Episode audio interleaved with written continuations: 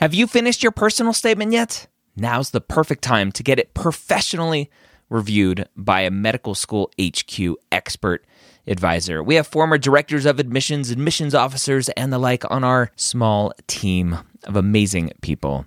They have the inside knowledge from reading thousands and thousands and thousands, tens, if not 100,000 personal statements, going through the process and setting up the process for their whole committee. They know exactly what medical schools look for and the common red flags that can get your entire application thrown out.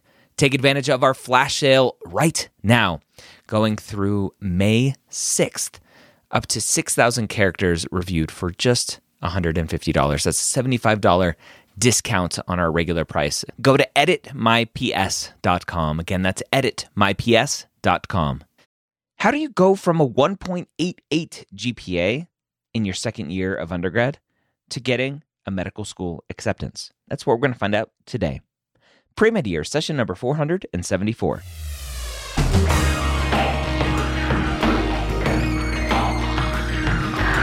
Hello, and welcome to the Pre-Med Years, where we believe that collaboration, not competition, is key to your success. I'm your host, Dr. Ryan Gray, and in this podcast, we share with you stories, encouragement, and information that you need to know to help guide you on your path to becoming a physician. Well, welcome to the Pre-Med Years. Thank you so much for joining me today. I am loving bringing back a lot of these interviews with successful students. If you are enjoying these, I hope you are. I just, I hope you are. If you are, uh, don't forget to go tell everyone about uh, this podcast, your advisors or your classmates about this podcast, the motivation, encouragement, and information that you get from this podcast for free every week. This week, we're talking to Mike, who had a little setback in his second year of undergrad with a 1.88 GPA and figuring out if this was the path for him and what he needed to do to get back in the driver's seat and ultimately get that acceptance to medical school.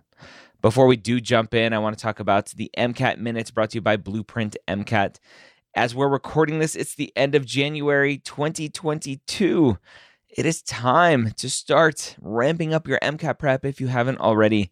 If you are applying here in 2022 to start medical school in 2023, you may be coming down to the wire with your MCAT prep. And if that's the case, check out the Blueprint MCAT and Sketchy bundle, where you get access to Blueprint full length exams, which are key to doing well on the MCAT, as well as access to Sketchy's brand new MCAT product, which helps you understand and retain information even better than before. Sketchy's been around the med school world forever with an amazing product that helps students ace their USMLE STEP exams. And now they're helping pre med students in the MCAT world with an amazing bundle with Blueprint MCAT. So go check it out at blueprintmcat.com. All right, let's go ahead and jump in and talk to Mike about his journey, his slip ups, and his recovery. Mike, welcome to the pre med years. Thanks for joining me. Hey, Dr. Gray. Thanks for having me.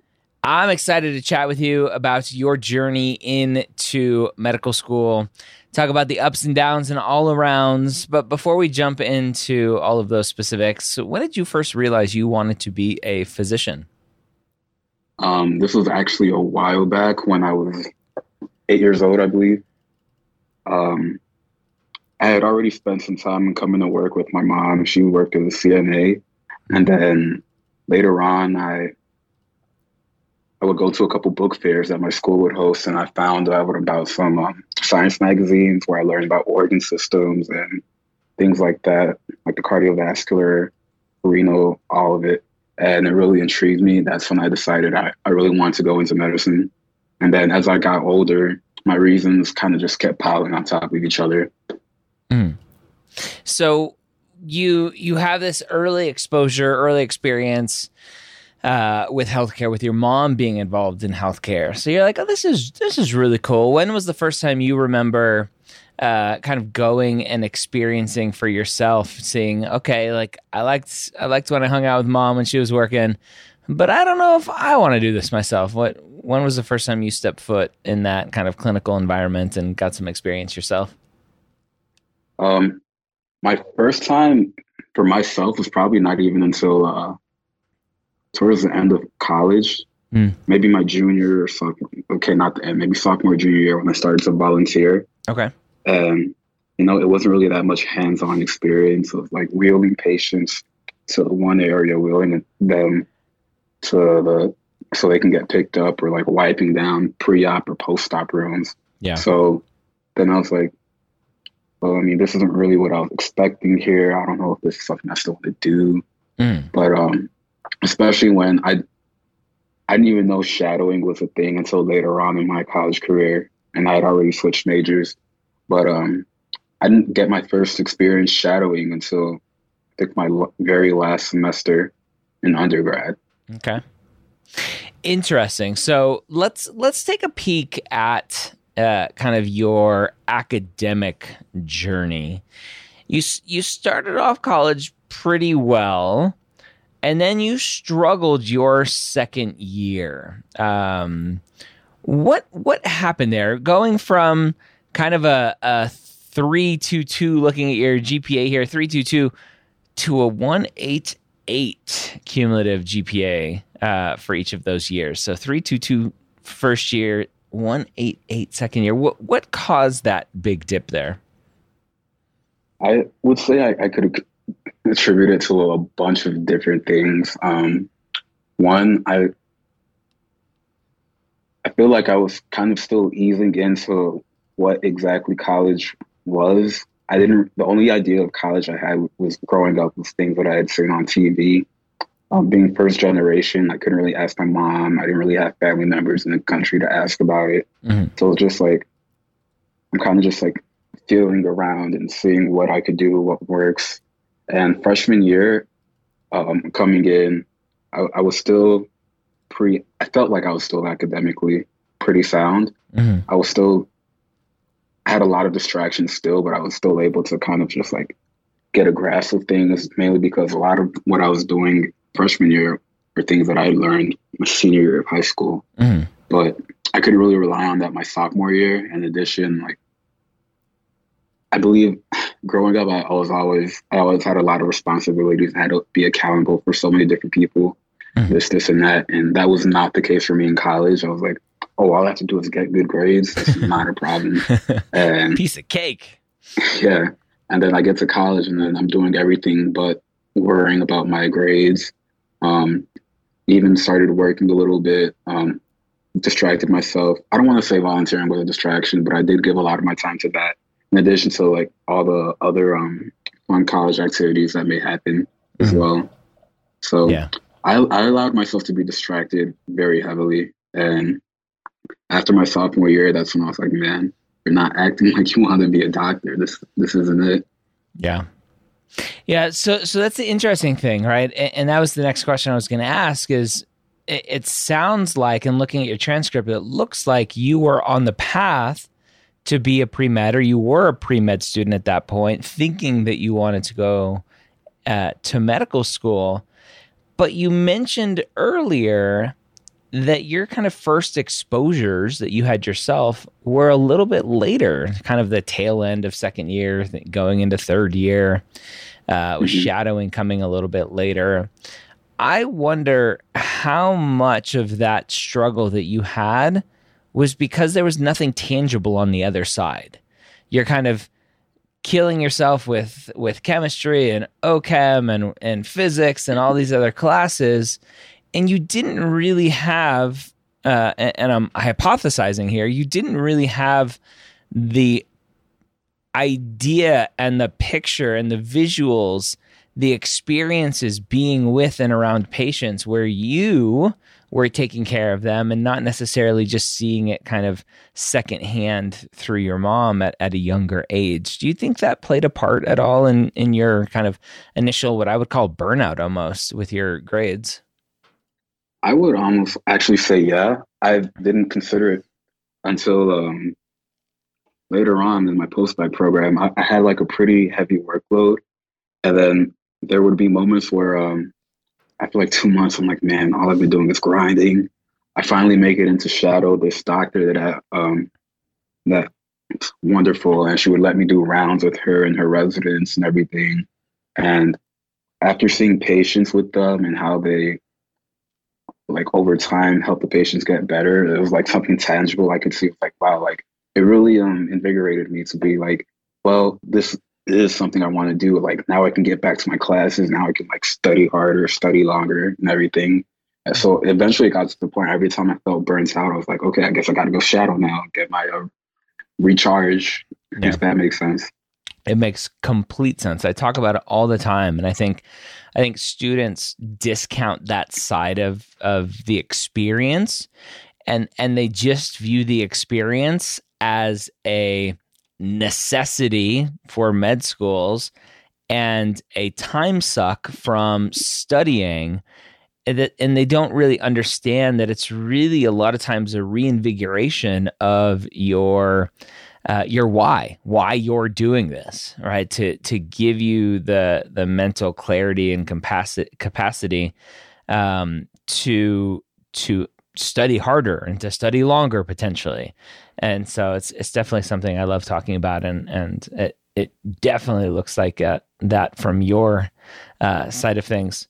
When I look at your transcript here, you stopped taking science courses your third year. You took 16 credit hours first year, 10 credit hours second year, and then you don't have any your third and fourth year of undergrad. Mm-hmm. To me, it looks like you you waved the white flag and and you said either I don't want to be a doctor anymore or maybe more realistically you're like I don't think I can be a doctor anymore. Yeah, it was actually a combination of both. Um you know, we have advisors telling us like we need straight A's, maybe one B plus is acceptable, you know. And here I just finished off my sophomore year. I completely tanked it. And then I was like, well, I guess this is it for me. I had a horrible year, and then um, I was like, with these grades, with school, like going through undergrad, especially as freshman and sophomore, all you hear is like med school is very competitive. You need to be perfect. You need to be this, this, and that. I'm like, well, these grades year are far from that. on the opposite spectrum. So um, I might as well try to do something else with my life and uh, I kind of did give up on being a physician at that point. Yeah. What did you decide to go to at that point? Um, so I did want to. I knew I wanted to stay involved in healthcare mm-hmm. because I, I looked at, you know, especially in this day and age, there's a million things you could do, but nothing still seemed interesting to me. So yeah. I figured, well, maybe I could participate in like the business side of healthcare. So I looked at some of our majors at U of I, and I saw the option to do community health with a concentration in health planning and administration. Mm. And I I actually really started to enjoy it a lot, especially when um, my classes became more focused. We started looking at how um, hospitals may like file their taxes, what goes into it, what goes into like reducing cost or improving patient quality or quality of care, things like that. And all of that was very interesting to me. Mm-hmm. And then there was also like a public health component. So overall, I was like, okay, well, yeah, I, I think I could see myself doing this, you know? And then um, during our the last semester, I had to take an extra semester since I uh, I switched majors relatively late, and they make it mandatory to do um, an internship for the whole semester, in which you're you're doing an internship maybe 20 hours a week or so. Mm. And I got one at Carle Hospital in Urbana. And it started off all right. I'm like, okay, well, this seems pretty cool. But then after about three, four weeks, I'm like, I don't know if I hear people say, I'm like, yeah, I've been working here for 30 years and their their desk is in the basement of the hospital. They're crunching away Excel sheets, PowerPoints, this, this, and that.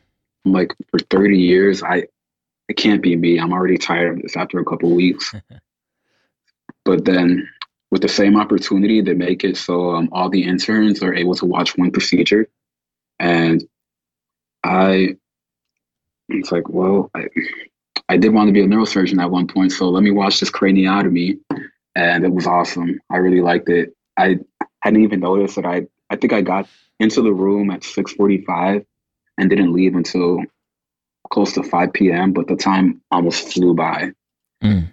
And then I was like, man, like are you sure you don't want to be a physician? and then I started uh, looking up in, different post-bac programs. Well, at first I didn't even know what a post-bac program was. Kind of Googled like, can, can I still be be a doctor with bad grades? Yeah, yeah. Um, I was definitely going to ask. Like, how, at what point you you kind of mentally go, okay, like I think I want to try this again, but logistically it's like well how? How do i and can i even? So it sounds like you you did you did what everyone else does. You went right to google and like can i do this? Yeah exactly. And that's when i found out um i think it was like PostbacCAS something like that. And i found a list of different post bacs that i could apply to um yep. So, so PostbacCAS for people that don't know is um, it's basically the uh, centralized application service for a lot of post-bac programs here in the country. Not every single post-bac program uh, uses it. Uh, it's a newer centralized application service that has been around now for probably four or five years. Um, so that's that's what you found. Mm-hmm. So I used that and tried to stay local because um, I don't come from a lot of money, so paying for a post bac program is going to be very difficult. And uh, if I go out of town, that, that would have been way more expensive. So if I if I did decide to do something like that, or if I got accepted to a program like that, mm. um, my thing was that it'd have to be something that's kind of like a linkage program. And linkage programs, from everything I was seeing, are all already like pretty competitive. Yeah. So you you have this experience where you you take a look at post-bac programs and it, it sounds like you didn't really do a ton of research between like what is a post-bac program or what is a special master's program. Is is that right? You you found post-bac and you're like okay i guess this is what i need to do. Yeah i i hadn't heard of a special master's program until i was already in my post-bac program. Okay Okay. And and what was it about the the post-bac program and PostbacCAS and seeing that what about it did it tell you like, "Oh, this is for me?" Um so I think I ended up applying to four different programs based based off cost and location. Um and the ones that I chose were basically it basically came down to um, something that would kind of improve my undergrad GPA. That's one. Mm-hmm. Um, somewhere where I can take um, take and retake all the pre med science courses that I didn't take in undergrad. Yep. Um, because after well, Gen Chem two, I have no further chemistry. I hadn't taken um, physics yet. Um, what else? I think I got um, I think I fulfilled like maybe half of the biology uh, requirement. Mm-hmm. And that was pretty much it. Yeah. So I wanted somewhere where I could take all those undergrad classes, and that kind of limited my choices by a lot. Because everyone was like, "Oh, if you've completed your undergrad, you have to do like a graduate thing, a graduate post bac," and that wasn't really in the books for me because I, I don't really have the competency for the previous level. What do you What do you mean you didn't have the competency? Like I didn't, like I hadn't taken um, physics basically, so I wouldn't be able to meet the requirements basically to um, just to apply for med school. I feel like okay because yeah. they, require physics one and two, yep. or go one or or two, two or yep. biochem depending on each school's thing. So I wanted somewhere where I could just straight up do all of those courses. Yeah, um, definitely. Right, you, you were missing those courses, and your GPA wasn't good enough to to to yeah. prove to medical schools that you were going to do it. What do you think was was the switch? Because you came out swinging in your post-bac and and crushed it with almost a 4.0. What was the difference for you?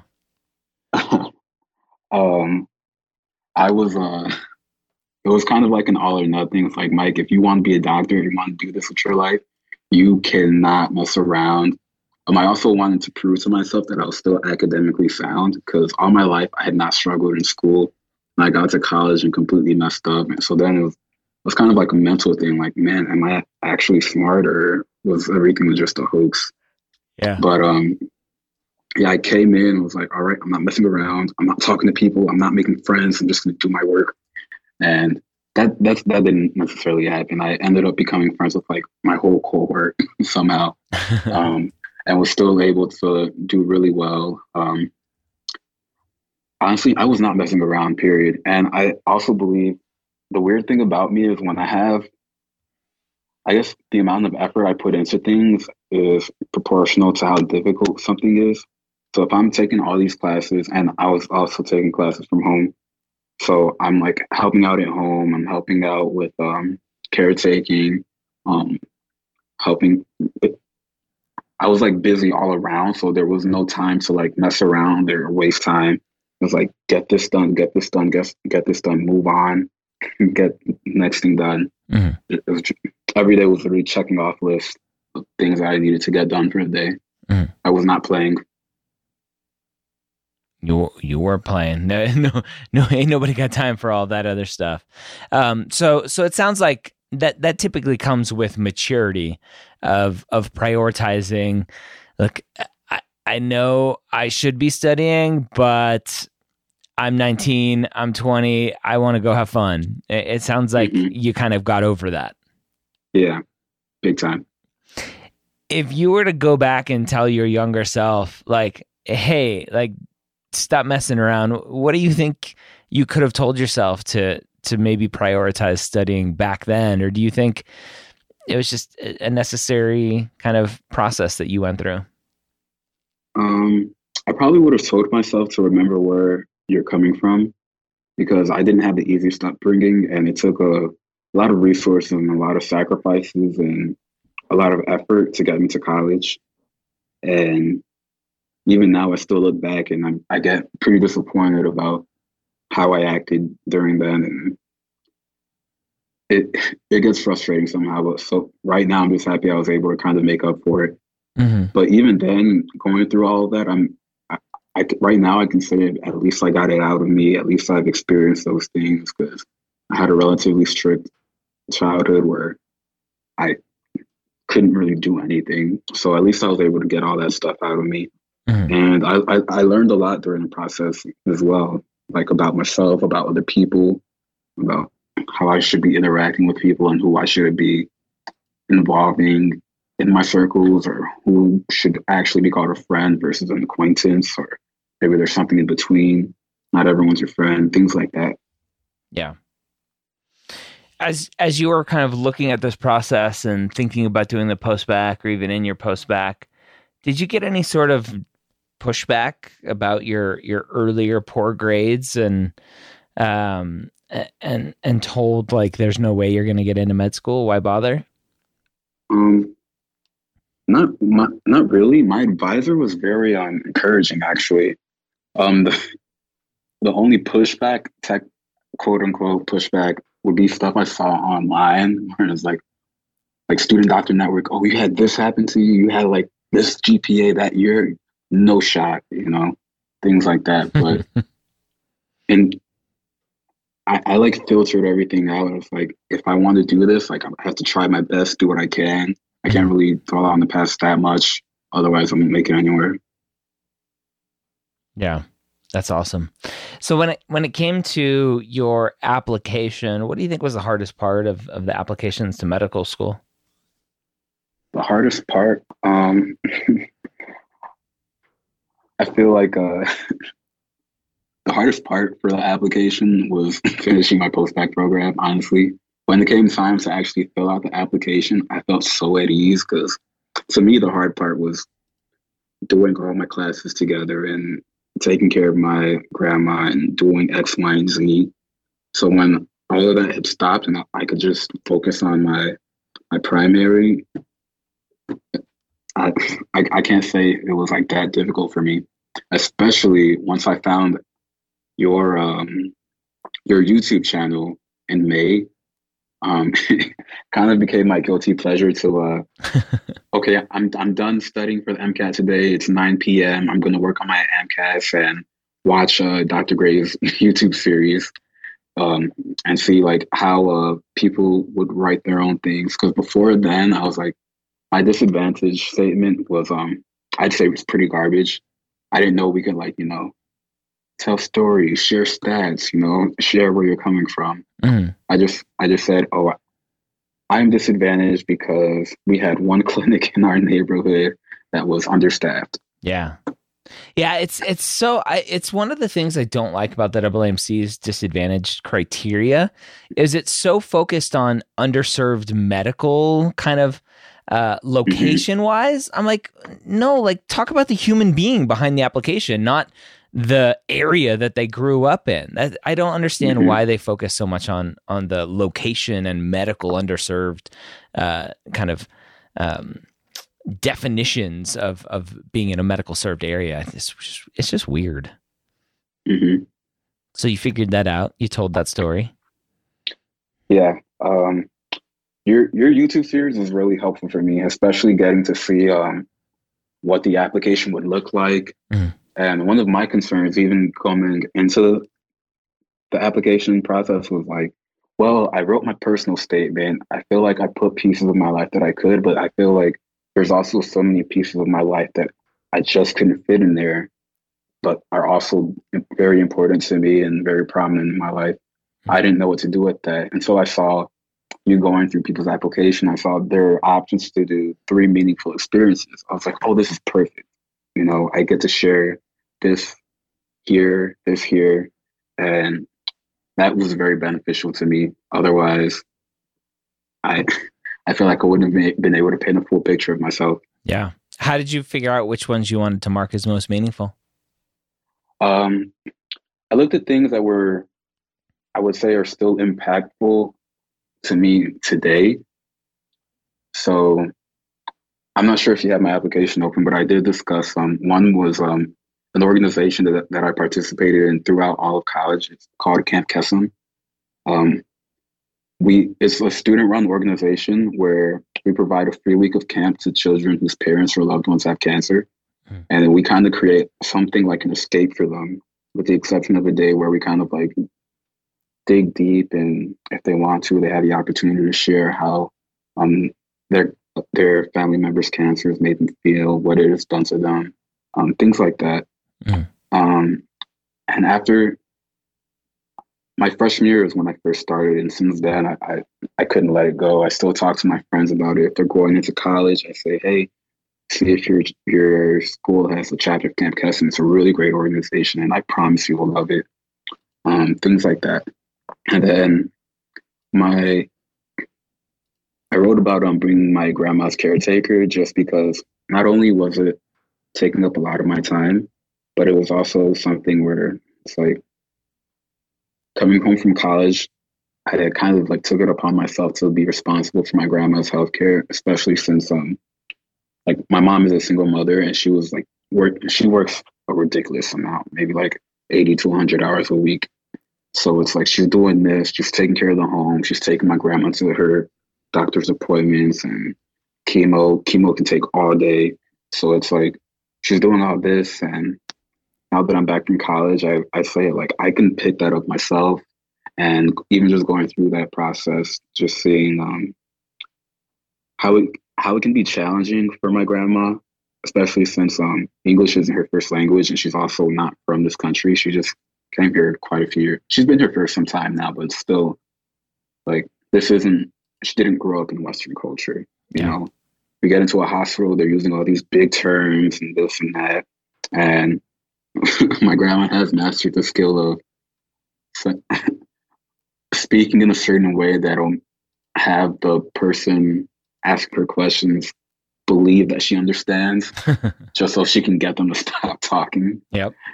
And then when she says that and the physician thinks this, we're like, well, I can't say anything anymore because she just said she understood it, you know? Yeah.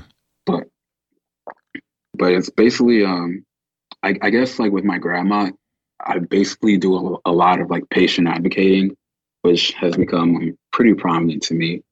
And I look at that as a, a skill that basically all physicians are meant to have as well. And it's also my grandma. We spend a lot of time with each other, so it's going to be a meaningful experience to me. Um, and then my other one was actually something that I did throughout my summers in high school. but it's something that I could say is still impactful to me. I was a caddy for all summers after freshman year of high school up until summer after my freshman year of college. And I did receive a, um, a full tuition scholarship called the Chick Evans Scholarship to attend U of I. And it's something that I could say so impactful for me today because people will ask, oh, like, why do you do this? Why do you do that? And, and the story always goes back, well, I caddied before, so I walk a little faster. I, I before, so I'm a I'm accustomed to kind of networking with multiple people about or people that I'd never seen before, you know, things like that. There's a lot of life skills that I picked up from it, including like perseverance and resilience. Because my yeah. caddy master would uh, put it in my face whenever I didn't do well my first year, and it, it really stuck with me. I did not give up on it, and I'm grateful I didn't because I would not have been able to go to college if that was the case. Yeah, that's awesome. That's awesome.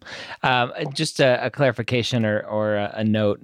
Uh, Camp Kesem is K E S E M. It's kesem.org for people who want to go check that out. Looks like a cool organization to, to get involved in. So thanks for sharing that. When it came to uh, to actually submitting your application, uh, what was that process like uh, the the waiting process the you submitted it looks like on day one um, in the afternoon you submitted your application uh, and it's it amazes me that it still took two months to process. I'm assuming you had uh, what a lot of people had and you had transcript issues. Is that what is what happened? That's exactly what happened. That's terrible. So you're you're dealing with the stress of of figuring out transcripts, and uh, if people don't remember or don't, didn't know, like the AAMC um, during this this time had submission issues and um, just where to submit and and where were people and do you mail them and where do you mail them? And this was in 2021 like a year into the pandemic when they should have figured this out already. They still had issues. So um, thank you AAMC for continuing to make this process horrible for everyone. Um, the the uh, the waiting game is hard. What was it like when you got that first interview invite well, I, I, I got teary eyed. Um, it was, it was, it started to get pretty emotional for me because I, I thought back to when I was like the little kid that wanted to be a physician. Thought back to like my experiences in high school. Thought back to college, how I messed up. Thought back to my performance in my uh, post med program, and then it felt surreal that like I'm here knocking on the doors of med schools, and then someone actually wants to interview me. So it's like, wow, I can't believe this is actually happening. It didn't feel real. Um, I told everybody I had an interview. I was so excited. Um, yeah, I, I was just happy. Like even I was just grateful along the whole way.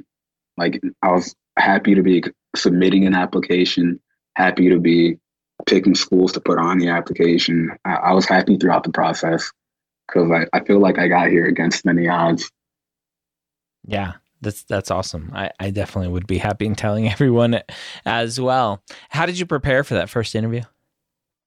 Um, I looked over my application a couple times. Mm-hmm. I also went through the school's um, mission, um, mission and values. I kind of like um, searched through uh, basically the whole website. Yeah. Um, see if there was any information that I could use. Um, they did let me know uh, the two faculty members that would be interviewing me. So I kind of researched them too, um, trying to see who these people are. Mm. Um, and then I actually did find out. Okay, no. After I did that interview, I found out you actually had a, an interview book. So I read that afterwards. but I was after reading it, I did um realize I I was able to apply a lot of things that you discussed, and I made that interview it was pretty conversation like I would say. Um, but since it was my first interview, I could also say that I, I felt like I started off rambling because they would ask me one question, I give the answer, and then um, I'd continue talking, and they'd be like, "Oh, wait, like that was a follow up question we were to ask." me. "Oh, I'm sorry." It's just, I think I was just really excited to be there, honestly. Yeah, Yeah, that's that's awesome.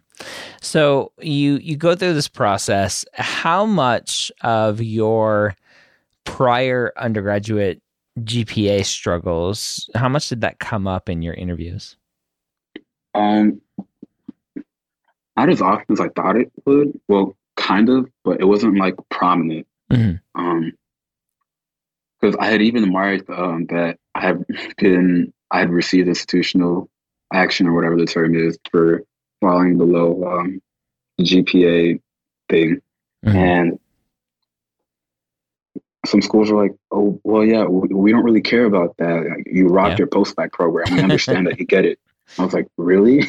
yeah, yeah. Or sometimes uh, with another interview, they would ask, like, "Also, like, what did happen here, and did you learn something from it?" And I was mm-hmm. like, "Well, yeah, I, I, learned a lot about myself, and that's it."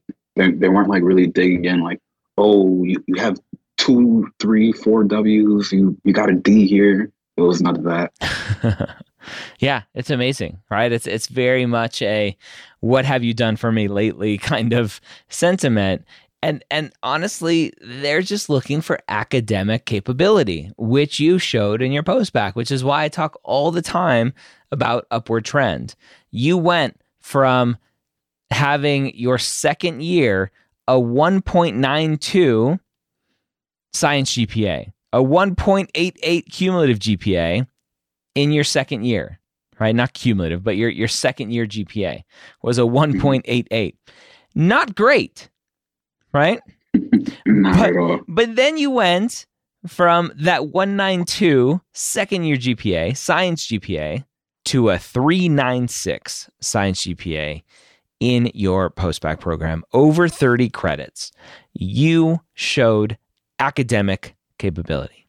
And while, and I talk about this all the time, while your final numbers aren't super sexy, because of your early struggles, you still showed that academic capability. Something clicked, whether it's more maturity, uh, better clarity of what you wanted out of life, whatever it was, you showed everyone reviewing your application, I can handle medical school. That's all. You got the interviews, you got the acceptances. You did you did what you needed to do. And so I I just I will never stop screaming from the rooftops about that upward trend. What you, what was the most um, interesting part of the application process? Maybe a question that you were really surprised about, or an interest in one of your activities you were really surprised about. What what was something interesting about your interview process? Um, I had an interview with um, Mary, and it, it was kind of different than the other interviews I had done. And this uh, faculty member was actually asking me a lot of uh, mentally stimulating questions, and it got to a point where like I, I didn't know what to say. um, like what? What's what's a, a mentally stimulating question? So, for example, um, we got on the topic of how um, underrepresented minorities um, are would want to give back to um, their communities mm-hmm. uh, once they become established. Once like they become a physician, they're earning whatever. Mm-hmm. Um, they want to come back into their communities, hopefully start a clinic, um, do some kind of patient education type of stuff, or just give back in any way. Mm-hmm. And he brought up a study that that doesn't happen at all so yeah, how what could I do specifically to ensure him that I wouldn't fall into that category? You know, and I, I can't really say anything different than what anyone else is saying because everyone else is probably saying the same thing that I that I said, like, oh, I come from this community, like I grew up here, I understand how it is, you know. He's probably heard that a million times. So yeah. after a while I was I was just kind of like stumped. And then I came I I think I said something along the lines of um, growing up in Chicago, I have constant reminders, even if I'm not in one of these underrepresented communities or underprivileged, under or underserved communities, that uh, there's going to be there's going to be a need for help, for service, for for people to give back. Because in Chicago, it's not like even if you're not um, in a lower socio not economically lower socioeconomical area, if you could be in a pretty privileged area and still see homeless people like in those areas as well. Yeah. So it's not like you move up your social class and then you're in a high rise and you never see homeless people. You never see people struggling again. Mm-hmm. So I kind of used that as my example. But even then, I felt like that wasn't a great answer because I don't know. I feel like I, I can't really, if studies show it, I, I, I can't really say like, oh, I'm I'm the outlier, you know? yeah, yeah. It's it's interesting, right? My my assumption, without knowing the data in that that specific study, is my my assumption is just living life myself is that you just get into a situation where um, from an economic standpoint, right? You you come from not a lot. You start to make money. You, you still have bills and other stuff, but you have what, what's known as kind of lifestyle creep, where your lifestyle that you get used to continues to rise with your paycheck. And so while you have all these good intentions on the outset of giving back, you don't have much to give back when you actually take it all into account. You're like, oh, I got my mm-hmm. Mercedes Benz to pay for. I have my five bedroom, uh, six bathroom house to pay for. I got my boat to pay for, whatever, right? Um, mm-hmm. But then just just life in general gets in the way, and and you're working all the time, and that takes a lot of mental energy and and, and time, and, and you just don't prioritize and, and aren't intentional, and so it's just it's interesting to see that the study kind of supports what I would assume happens is people just get busy. And it's not that they're they they are lying at the beginning and going, haha, I'm gonna say I'm gonna give back and then I'm really not going to. They just it's just life gets in the way and and they mm-hmm. they don't have time for it, which is a bummer. But interesting. So you go through this process. You uh, again, I, I, keep harping on the second year GPA of less than a two um, as that big pivot point for you, which was uh, like a, a, kind of a gut check of like, do I really want this? If I did want it, I, I would be doing better. Can I still do it? Um, my GPA doesn't show that I can. Are, are med schools ever going to uh, believe me or give me a chance? And so you, you pivot away from medicine, you come back to it at some point and, and you show the world like, make no mistake, like I can do this. So I, I love that kind of upward trend. I love that story uh, of of kind of refinding yourself a little bit later, which is perfectly fine to do, and it, it shows you with multiple interviews. How many acceptances do you have at this point? Um, I have one so far. I've had uh, I got one wait list as well. Okay, and I still have a good amount of schools that I hadn't heard anything from, so it's not a rejection, which is great. Just yeah. not an interview invite. Yeah yeah, uh, so much silence from schools. It's it's unfortunate that there's not better communication there. We're we're working on that. We're uh, we're trying to harass the schools more and more to to get them to um, to communicate better through this process. What was it like to get that acceptance phone call or email? Oh, um, that's when instead of being teary eyed, I actually just cried. um, yeah, it was it was very emotional for me, and it was really out of the blue. I came back, I got into my car from Jewel Osco. I was like, oh, let me check my email real quick. I see the preview. Like, we we are pleased to congratulate you or something like that. And then I didn't even open the email. I didn't read the rest of it. I just like put the phone down in the passenger seat and started crying in my car for about 10, 15 minutes. Yeah. And then I was like, oh man, I got to tell my mom. So um, I started driving home teary faced. Yeah. and I, I tell her, and then she starts screaming and doing this, and and then my grandma's upstairs like, "What happened?" That's awesome. But yeah, it was all it was it was a great experience. Um, I won't forget that. Yeah. What do you say to the student going through this process, maybe in a similar situation to yourself, second year, where you're getting your poor grades, you get put on kind of academic probation because of those grades, doubting yourself all along the way. Um, what do you say to those students who may be going through the same thing, but in their heart know that they want to be a physician? I would say keep persevering. Um, you're always, going, especially when something like that happens, you're gonna have a lot of people telling you, maybe this isn't for you, maybe you shouldn't do it, maybe you should give up. You you'll probably even be telling yourself that, but you you have to fight those voices. And if this is really what you want, you got to keep pushing forward. Do your best. Um, seek out the help you need. Seek out mentoring, guidance, anything that would help you reach your goals, and do what you can. All right, so there you have it again, Mike overcoming that early poor GPA. This is key to understand when we're talking about upward trend and what that means and what that looks like and what it can do to help you overcome any hiccups along the way. Hopefully, this was encouraging. If you've been there, hopefully you haven't been, but if you have been, hopefully it is encouraging to, to give you some strength and encouragement to know that you can overcome on your journey to medical school. Don't forget to go check out blueprintmcat.com. Check out that amazing new sketchy MCAT and blueprint MCAT bundle today. We have a great day. We'll see you next week here on the Premed Years.